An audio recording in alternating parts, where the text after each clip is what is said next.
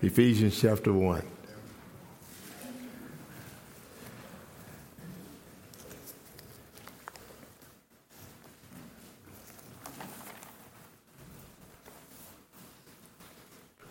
We'll begin reading at verse 1.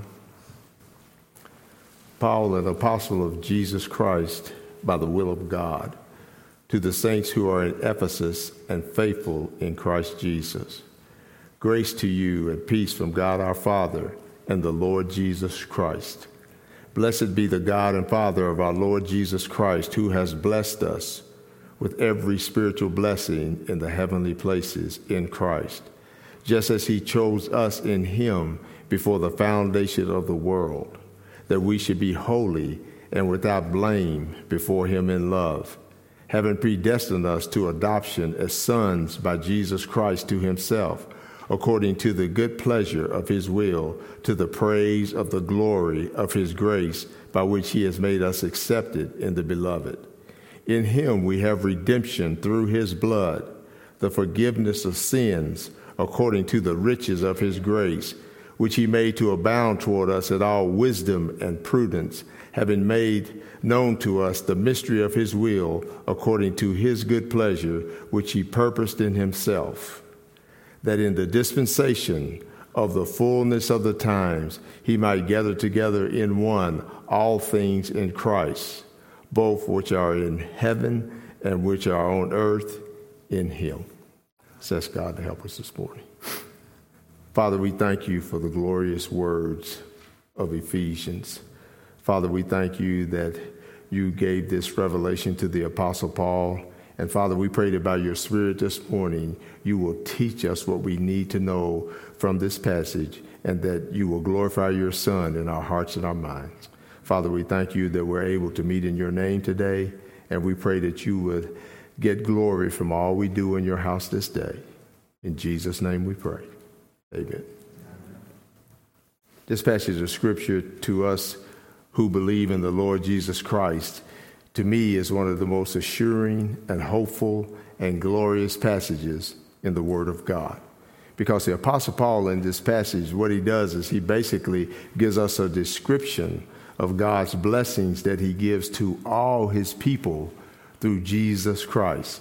And Paul not only points us to our own personal salvation, which speaks of God's predestinated love toward us, but he also speaks of all the spiritual blessings that come with it in Christ. And he even goes farther than that, farther than that, because what he does is he points us to God's grand, comprehensive, final purpose for all things. In other words, what Paul does in this passage, when we get to verse 10, is he points us to the ultimate destiny of the universe, or you could say the creation, and the glory that is yet to come.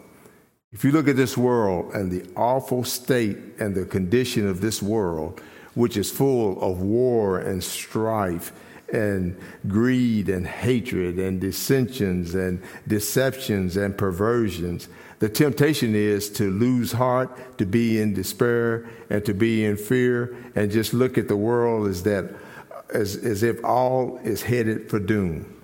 And this world, in one sense, is headed for doom but this world has always looked like that in this age. And the reason why is because this age is a sinful age, and God has to give you spiritual eyes to see what is going on, but He also has to give you eyes to see what is coming in the earth, in the age that is to come. The Word of God promises us that this earth and this universe will be restored, it will be renovated, and it's going to be put back in right working order, and paradise will be restored. When you look at the uh, Garden of Eden in Genesis, you're basically looking at paradise. And that's the way it's meant to be. And it's going to be put back that way someday, says the Apostle Paul. Now, today, if you're in Christ, you can put your heart and your mind at ease because God is going to culminate everything in His Son, Jesus Christ. This plan of restoration that God has is in His Son, and this plan that the Lord has is a plan that will culminate in a new humanity, a new heavens and a new earth in which righteousness dwells. And believe it or not, this plan has been in progress since before God even made the world and all that is in it. Because it was in the plan of God before eternity, in eternity past, that even though He knew man would sin, He's going to restore his, his creation that will be destroyed by sin. Now, God's plan is never dependent upon what men or nations may do. In other words, men and nations are just included in God's plan. Men and nations are just instruments in the plan of God. But God has made known to his people by his holy word through the apostles and prophets the ultimate future of the created world. And this plan is being carried out this very day right in the church of Jesus Christ. We're headed to that culmination of the world. Now, this world right now, it presently suffers under the curse of Adam's sin. Like we talked about the misery and the suffering and all the things that are happening that are awful in this world. They are consequences of the sin of Adam. Paul says in Romans 8:22, he says, "For we know that the whole creation groans and labors with birth pains together till now. In other words, up to this hour. And what one man says about that passage, he says, Up to this present, we know that the whole creation, the universe groans in all its parts as if with, ch- with pains of childbirth. Why is the creation groaning? To be delivered from the bondage of corruption, corruption, which is death and decay, that was brought about by the sin of Adam. So until God's grand purpose is fulfilled in Jesus Christ at his return, when he returns to this earth, this world of grief and suffering will continue. And mankind, until the Lord Jesus Christ returns to this earth, will live in a groaning creation. Now, there's good news for believers because even though we're in this groaning creation, we're also grown, but we're groaning inwardly because we're waiting for the adoption, as Paul says, is the redemption of our body. In other words, we're waiting for resurrection day because we're going to get a new body that will never die again. And so everything that you see in the world right now means nothing compared to what God has for his people and in store for us that's coming in the future. You know, I get aggravated when they talk about climate change and all this crazy thing. And, you know, you might believe in that, that's fine. I have no problem with that this morning. But God's going to take care of that. It's going to be a new creation, you know. And I tell people all the time, I said, well, you know, they would say things like, you know, if we don't, if, if we, we're going to save the planet. No, you're not. Now, God's going to recreate the planet. God's going to make it new. You know, what you've seen in the Garden of Eden is nothing compared to what God's going to do when He recreates this universe by His Son, Jesus Christ. So our text today would be Ephesians 1:10. He says that in the dispensation of the fullness of the times, that he may gather together in one all things in Christ, both which are in heaven and which are on earth in him. And I'm blessed this morning because we, we sang about him all the time. The human, human history is going to culminate in Jesus Christ. So, the first thing I want to look at this morning is the heart and center of God's plan and purposes. The heart and center of God's plan and purposes. And in order to answer that question, you must highlight the Lord Jesus Christ because he is the center of the plan of God. Everything revolves around the Son of God. There is no creation, there is no gospel, there is no redemption, there is no restoration apart from the Lord Jesus Christ, the Son of God. And all of God's gracious plans, all his purposes are carried out by Christ, in Christ, and through Christ, and even for Christ. You know God created for? God created for Christ. And then you can read the scriptures and it'll tell you that everything was created for him. And so we're saying that his plans and purposes completely revolve around his son from the very beginning to the very end. Revelation 1 8, John says this. He says, I am the Alpha and the Omega. You know, Jesus is speaking, but John says, Jesus says, I'm the Alpha and the Omega, the beginning and the end, says the Lord. And then he says this who is and who was and who is to come. And so basically what he's saying is, is that Jesus is the front and center of God's plan. Or take the plan of creation. Jesus is the front and center of God's plan of creation. Colossians 1.15. Now, some of these I may go a little speedy this morning because I know you have to do the Lord's Supper, but you can write them down. Colossians 1.15 and 16. Glorious passages of Scripture. He says here, he says that he is the image, talking about Christ, of the invisible God. He is the firstborn over all creation. Or in other words, he is the head of all creation. And then verse 16, for by him all things were created that are in heaven and that are on the earth, visible and invisible, whether thrones or dominions or principalities or powers.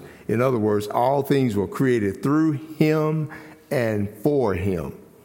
Everything that has ever been created, whether spiritual or material, has been created through Christ and for the Lord Jesus Christ. They were all made by Christ for his own use and purposes. So, God's head of creation and God's head of restoration is our Lord Jesus Christ. Hebrews 1 2, he says, God has in these last days spoken to us by his Son, whom he has appointed heir or the lawful owner of all things, through whom he also made the world. We are here today because of Jesus Christ the righteous. There is a church on earth because of the Lord Jesus Christ. You read through scripture that God, in his plan, he gave to Jesus a people to save, a people to redeem, a people to reconcile back to himself. In other words, bring back to him after Adam sinned in the garden. Just another scripture this morning, John 17, 6. Jesus said to the Father in his high priestly prayer, I have manifested your name to the men whom you have given me out of the world. Now, the men that he's been given out of the world are sinful, lost men. He says, They are yours, and you gave them to me, and they have kept your word. Now, basically, he's speaking of the disciples right here, but he also prays for those who will come in the future and will believe on him through the word of the apostles and the disciples. So, the bottom line is, is that everything that God has in his sovereign will and by his infinite grace that he has carried out for our salvation, he has done through his son, Jesus Christ, in and through him. And if you're a true believer this morning, your name has been written in the Lamb's book of life. Now, I tell people at church all the time that that's shouting territory because that name was written in there before God ever made the world you know, and to put it in our terms, like he's saying, okay, he's like, you got this book, and, and like he's giving it to his son like a gift. And then it's almost like he's saying, here, here's my gift to you. And you, he's coming to the world and die for these people. Because Jesus is the headline of the plan of God. And so when you read the book of Ephesians, it is God's great purpose in Jesus Christ. That's basically what Paul is saying in that book. Now, second thing we'll look at is God's great blessing to the world. Because Paul talks about that in verse 9.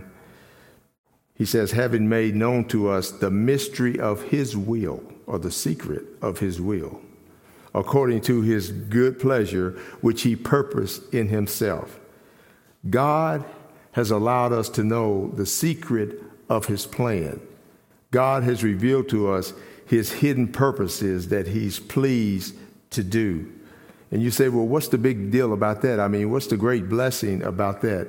Paul says this in Ephesians 3:1. He says, For this reason, I, Paul, the prisoner of Jesus Christ for you Gentiles, if you indeed have heard of the dispensation of the stewardship of the grace of God, which was given to me for you. In other words, God has given him a stewardship to be the apostle to the Gentiles.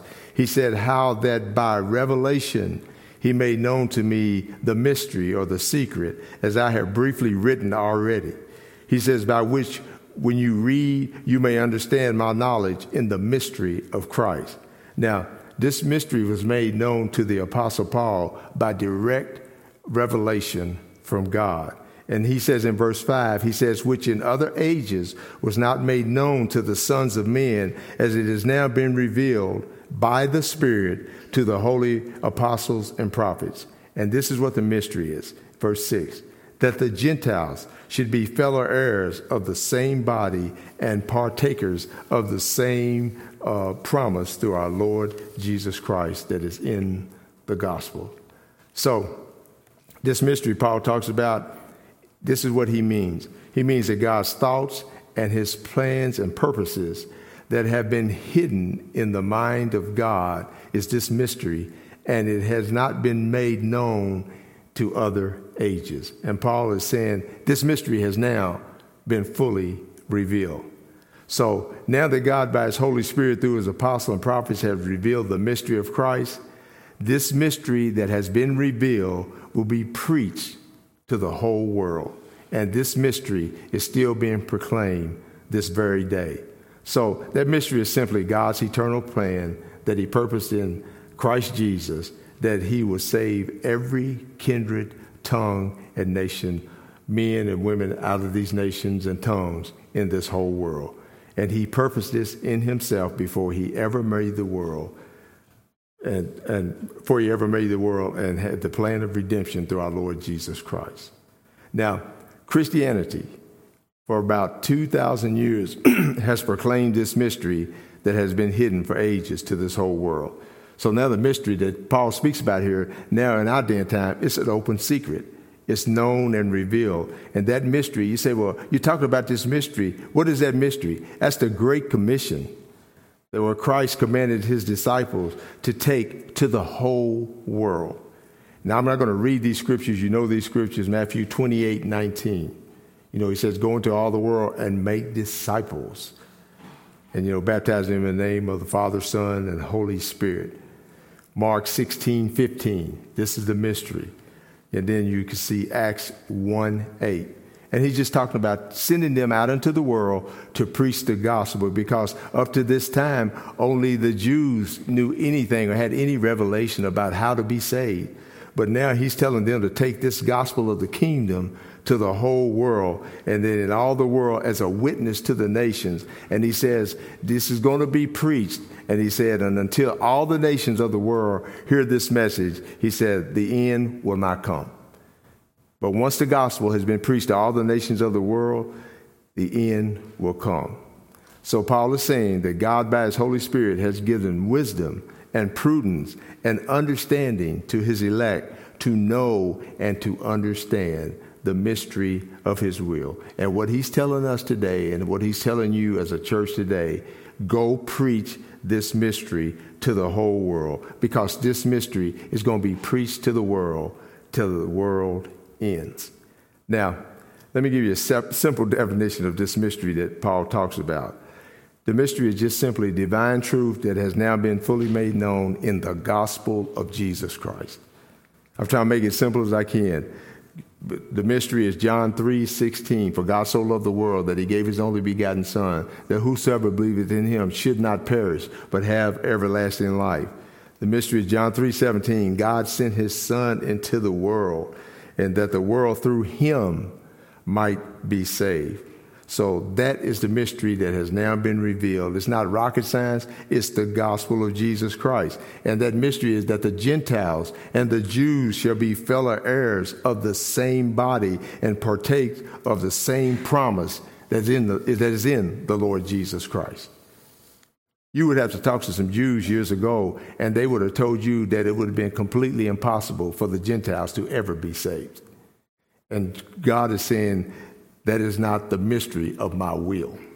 Because God had in his plan that he was going to restore all the nations of this world, every kindred, tongue, and nation, men and women out of these nations and these tongues and these different places in the world, and make them his people throughout this world. We have the greatest message that is in the world right now. You hear all kind of messages today and all kind of things on how to straighten the world out and things like that. But we have the greatest message that has been ever been given to mankind that God has so loved the world that he gave his only begotten son, that whosoever believed in him should not perish, but have everlasting life.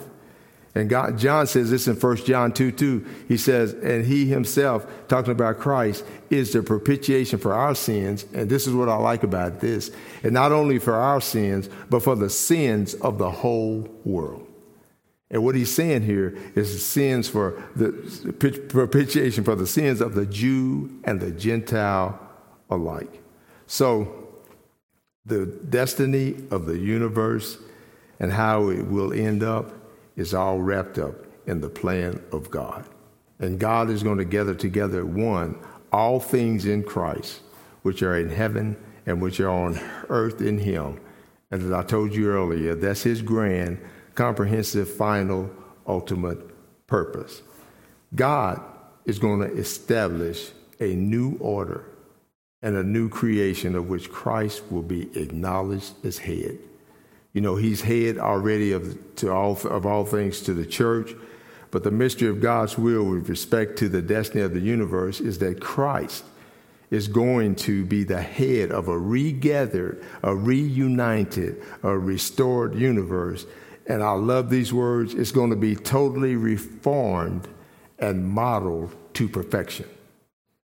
Now, I don't know what your end time beliefs are, but there's not going to be a millennial kingdom you don't need it. It's going to be a restored universe. There's going to be a new heavens and a new earth wherein dwelleth righteousness.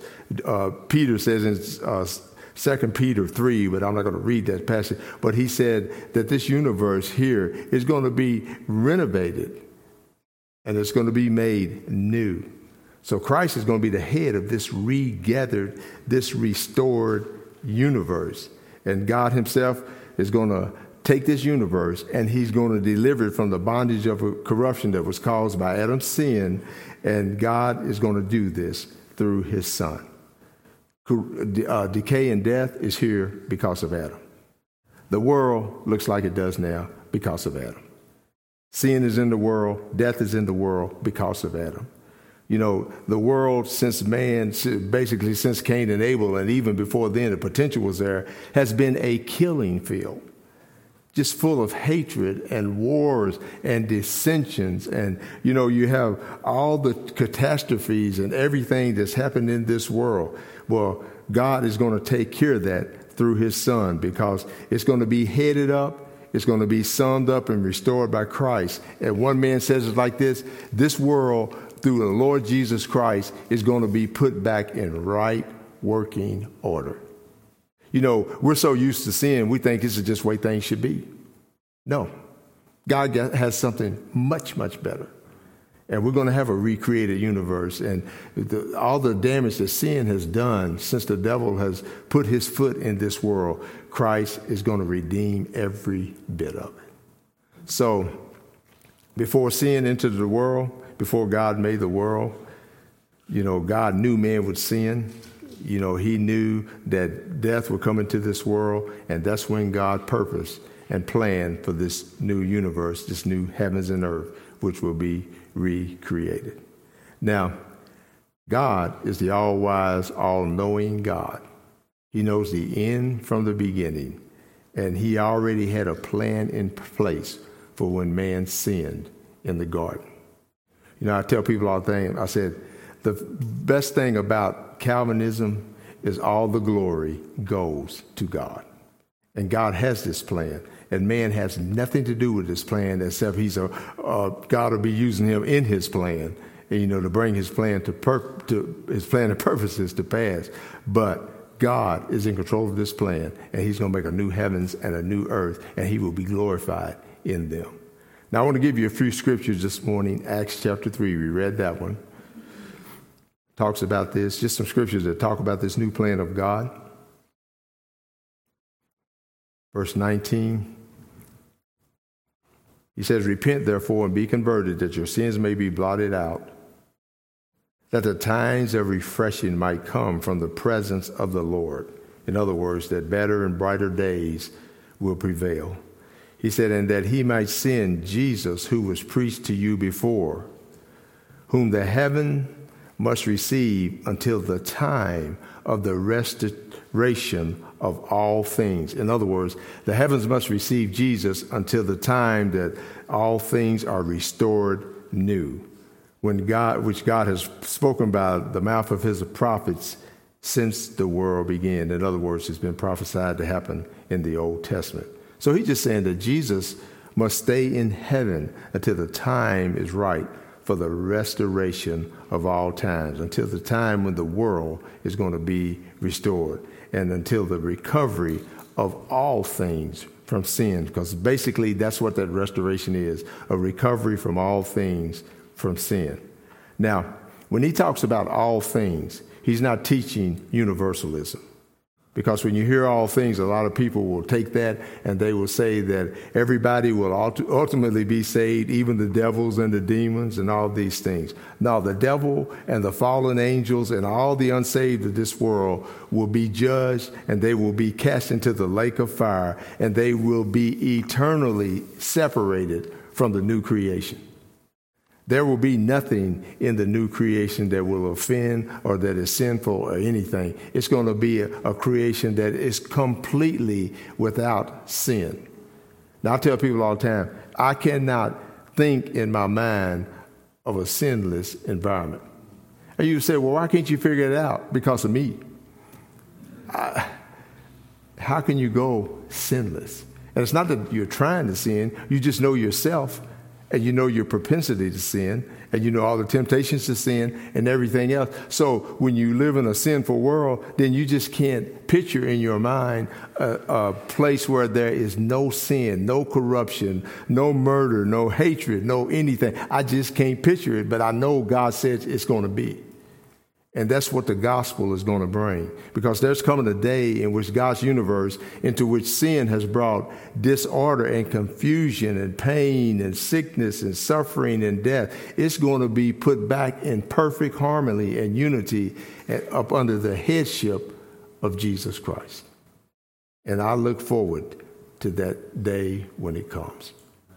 Because this world daily gets worse. This world daily looks even more hopeless. But the glorious one is going to sum it all up, and Jesus is going to bring it all to a unified conclusion because this was God's great purpose in sending him to this earth. He's the captain that's going to gather up all things in one when he comes back to this earth. So, the bottom line is what I'm telling you this morning is God is going to sum up all things in Christ. You know, you got Christmas season coming up, and most people will be singing, Joy to the world, the Lord has come. Why is it joy to the world that the Lord has come? Because Jesus is going to remove all the effects of the curse and sin. That's why it's joy to the world. Because if he didn't come, and God left us in our sins, it would just mean everybody would just perish and go into hell. But the Lord has come, and He's the propitiation for our sin, and not for our sins only, but for the sins of the whole world.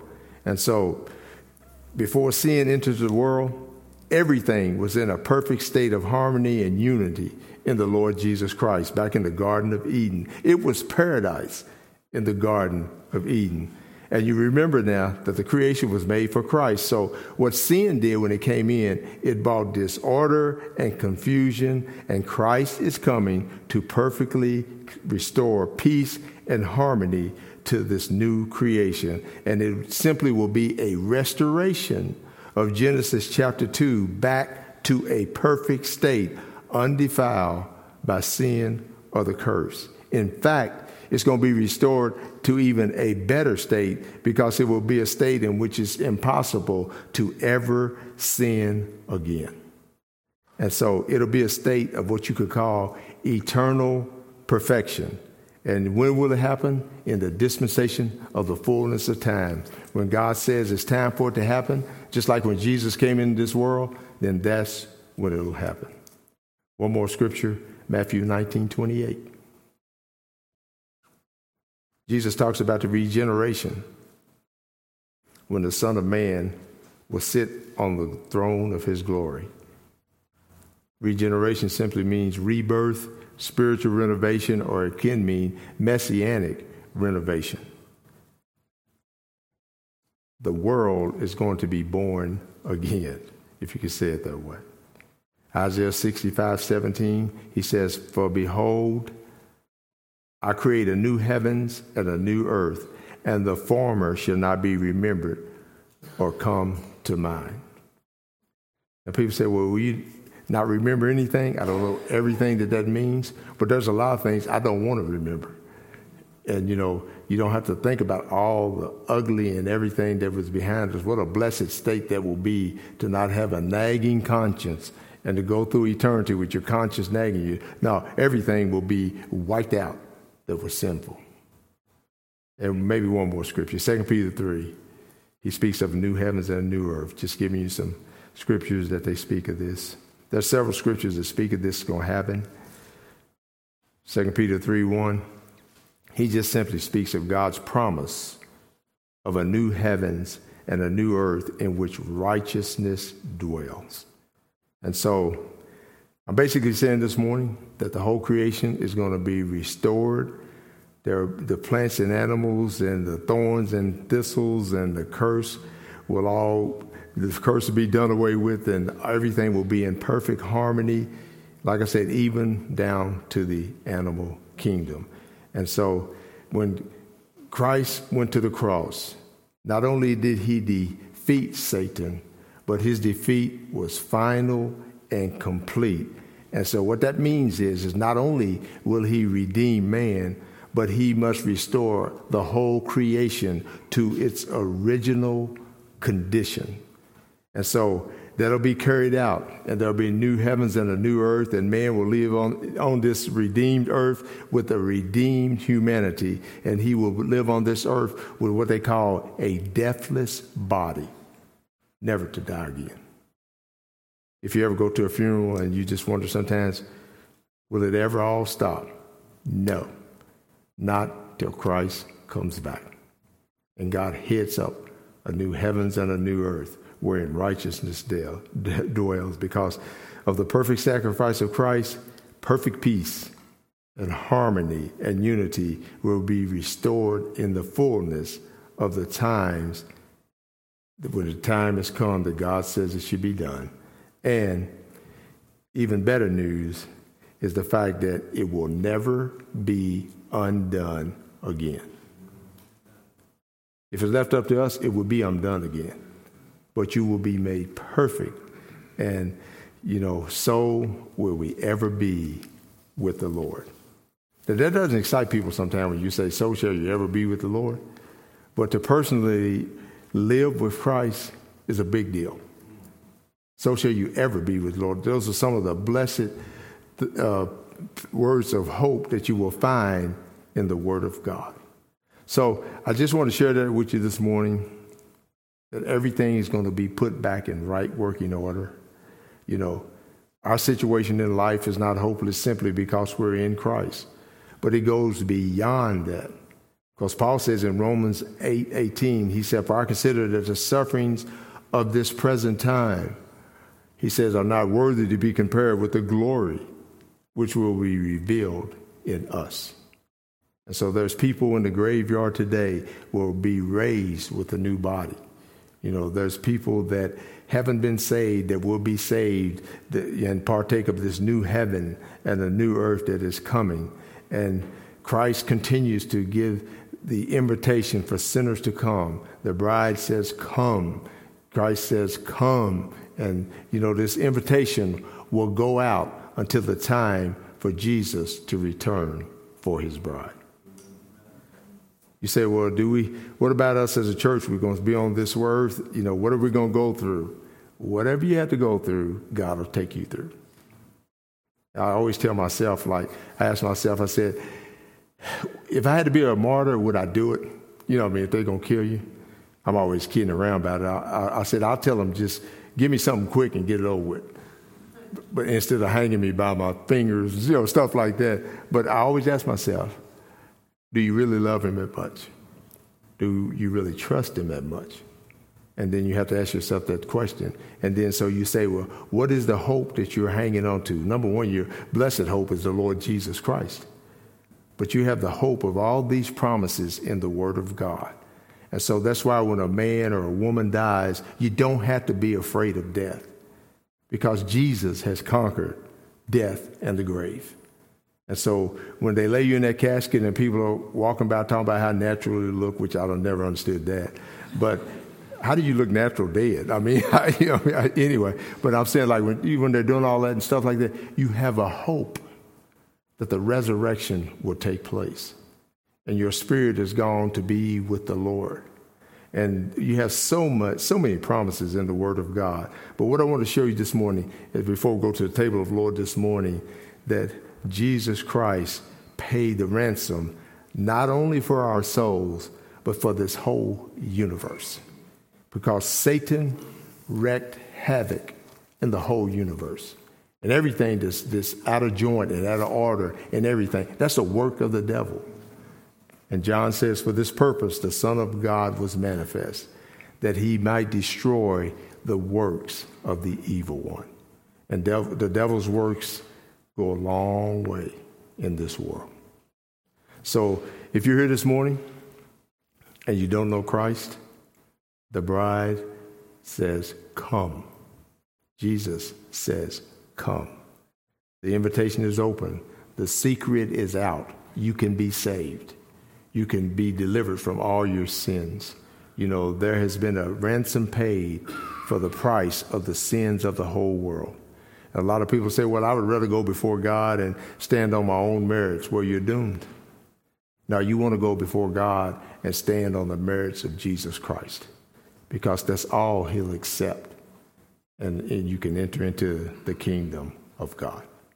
So let's pray.